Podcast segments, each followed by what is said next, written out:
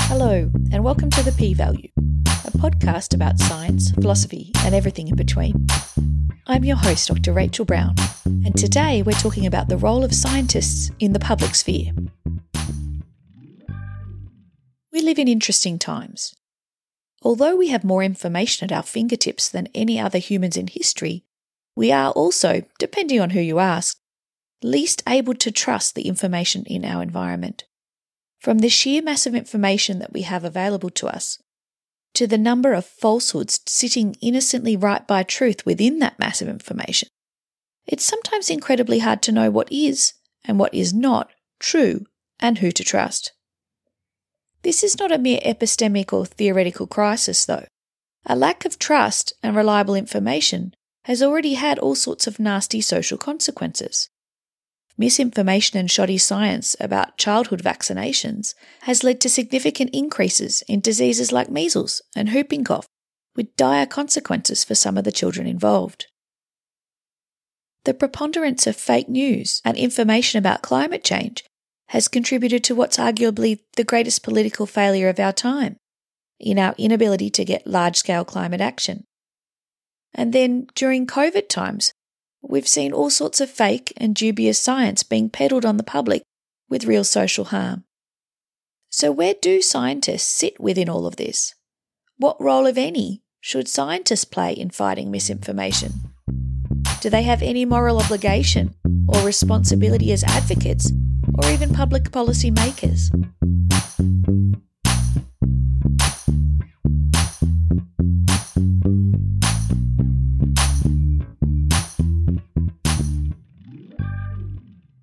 In a recent Nature commentary, a group of human geneticists, motivated by the misuse of their research in a white supremacist manifesto, argued that geneticists needed to push back against the weaponization and politicization of their research.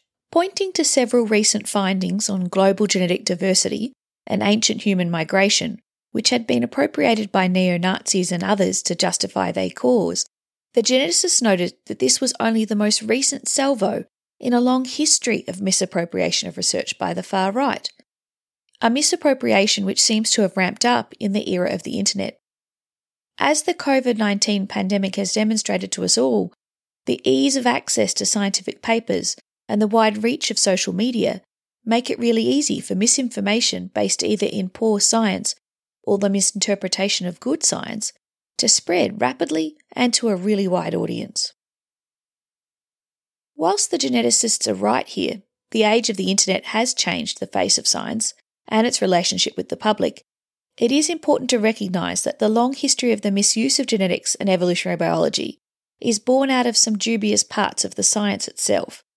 Several key scientists within evolutionary biology and genetics were involved in the human eugenics movements of the 19th and early 20th century and held views which were undeniably racist. Indeed, a great deal of the contemporary racist discourse harks back to this era, to something known as scientific racism.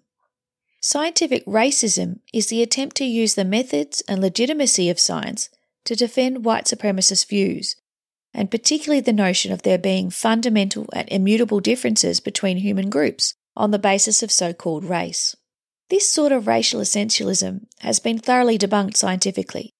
Human diversity is rich gradual in nature and overlapping, and there's no biological basis to race.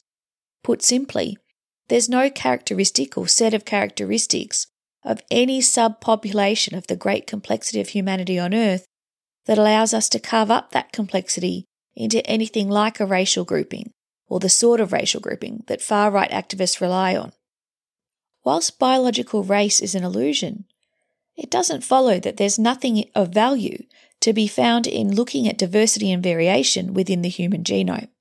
For example, because of the nature of inheritance and mutation, our genes offer us a way of reconstructing the history of human movement across the globe. Whilst we share the vast majority of our genes, small geographic distances are reflected in small divergences in genomes, and this can be used to pinpoint when historical migrations occurred and their nature. It's unsurprising both given the content and the history that the work of geneticists on human genetic diversity is of interest to those who want to argue for the existence of intrinsic human difference. What is surprising, perhaps, is that science isn't well equipped to deal with the challenge that this sort of misappropriation brings. While scientists, editorial boards, research groups, and so on have all released statements making clear that the far right misrepresents their research, this alone, at least according to the geneticists talking in Nature, is not enough. First, the geneticists say, scientists need to think carefully about the data sets they choose to use. Less diverse data is more likely to produce results which downplays the depths of human diversity in the world, the exact sort of results which white supremacists want to use. Second, researchers should consider how they present their analysis in publications. With the ease of sharing images, it's infographics and figures that are frequently being appropriated by the far right and used out of context to support their racist claims. Thus, say the geneticists in Nature, these visualizations need to be made in ways that make them less susceptible to misinterpretation when removed from the text around them. Finally, they argue that open access is fueling part of this problem and that the use of preprint and other open access servers needs to be reconsidered at an individual and community level. What do you think? Should scientists change how they work and communicate because of the risk of misuse of their research?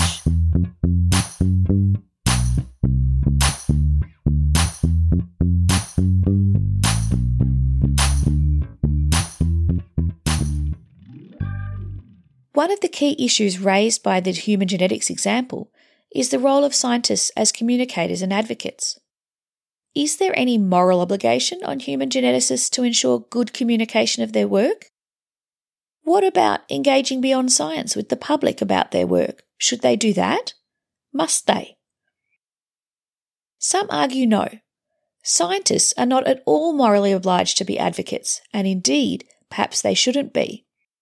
Sir Paul Nurse, geneticist, Nobel Prize winner, and former president of the Royal Society, says of this It is essential in public issues to separate science from politics and ideology.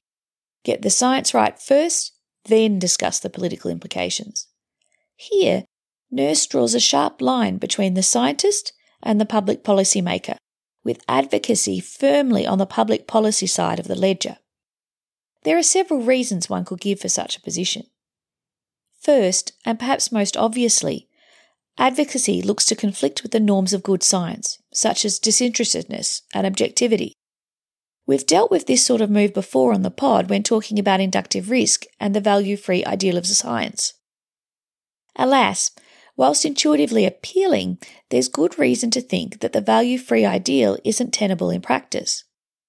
There are many situations in which it seems morally required for scientists to consider the implications of their research or finding.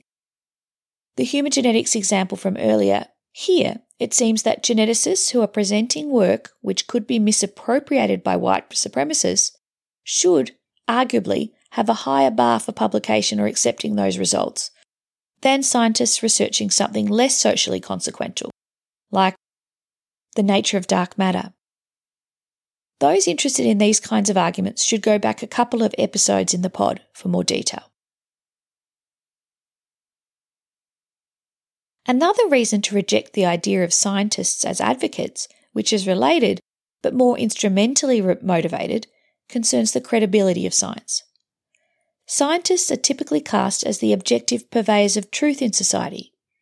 And well might we ask if they can play that role adequately whilst also being activists. Indeed, one only need look at the level of vitriol and distrust in the debates about climate science to suggest that advocacy may not necessarily be in the best interests of scientific progress or social benefit. In that context, climate change skeptics often point to the role of scientists in advocating for climate action as a reason to distrust their objectivity. Efficiency and effectiveness offer a further reason to reject the moral obligation of scientists to be advocates. Advocacy is time consuming, and scientists are already time poor. Moreover, are they really the best people to do this job? Most scientists lack the training and knowledge required to be good advocates, and any advocacy work they do is going to take them away from their research. Given this, it seems fair to ask whether advocacy, whilst clearly an important job, should be their job. All these arguments generate a really strong division of labour between science and society. On this sort of picture, scientists as individuals and as a community are the ones responsible for producing good science, no more, no less. And society, on the other hand, is responsible for ensuring that the results of that research are communicated well and put to good use. What do you think of this type of picture? Do you think that scientists really shouldn't be advocates?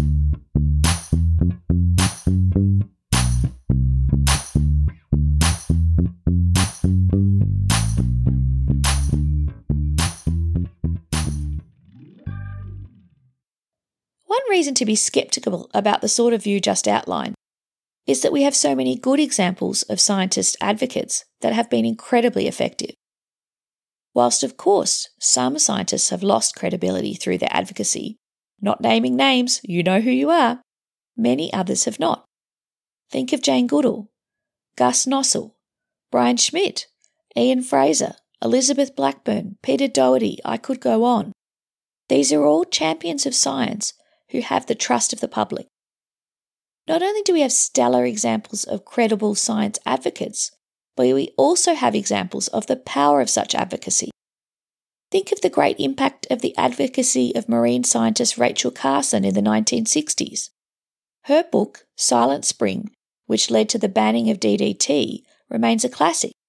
I still get students coming up to me having been inspired by her writing to work in conservation. The work of exemplary science advocates just outlined makes clear that good science advocacy is possible and can be really effective. Perhaps what's missing then is giving scientists the time and training to be able to do it.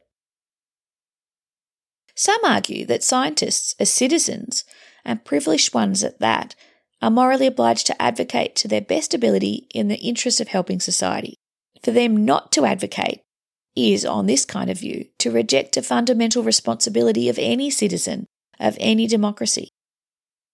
As far back as the Greeks, it's been thought that active participation in processes of deliberation and decision making is a fundamental part of being a citizen rather than a subject. Thus, scientists have a moral obligation, first as good citizens, second as good scholars, and third as science. Their commitment as good citizens must override their scientific and scholarly interests. To quote author Susan Sontag on being an activist in Sarajevo during the siege, activism, strictly speaking, is what I do as a citizen and human being, and that has nothing to do with being a writer. Now, while scientists have some sort of obligation simply as citizens, it's not clear that it conflicts their role as scientists and even that they don't have a greater responsibility as experts. Indeed, we pretty much all agree we want our public policy to be informed by our best science. But empirically informed public policy doesn't just require more fact to become available to public policymakers. It requires interpretive work, interpretive work which scientists, arguably, are uniquely placed to carry out.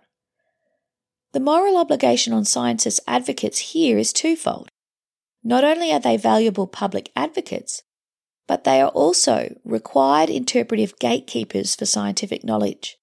Without them, science ends up having limited public and practical value.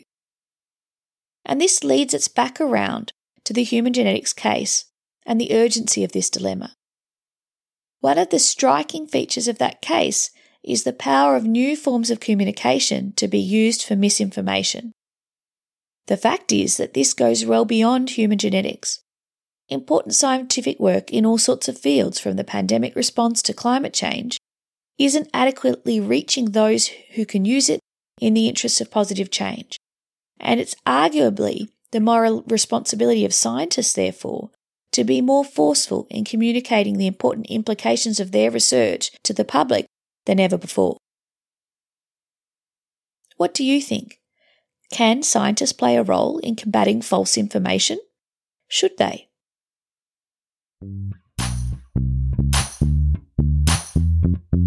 Been listening to The P Value, the P Value is an initiative of the Centre for Philosophy of the Sciences at the Australian National University.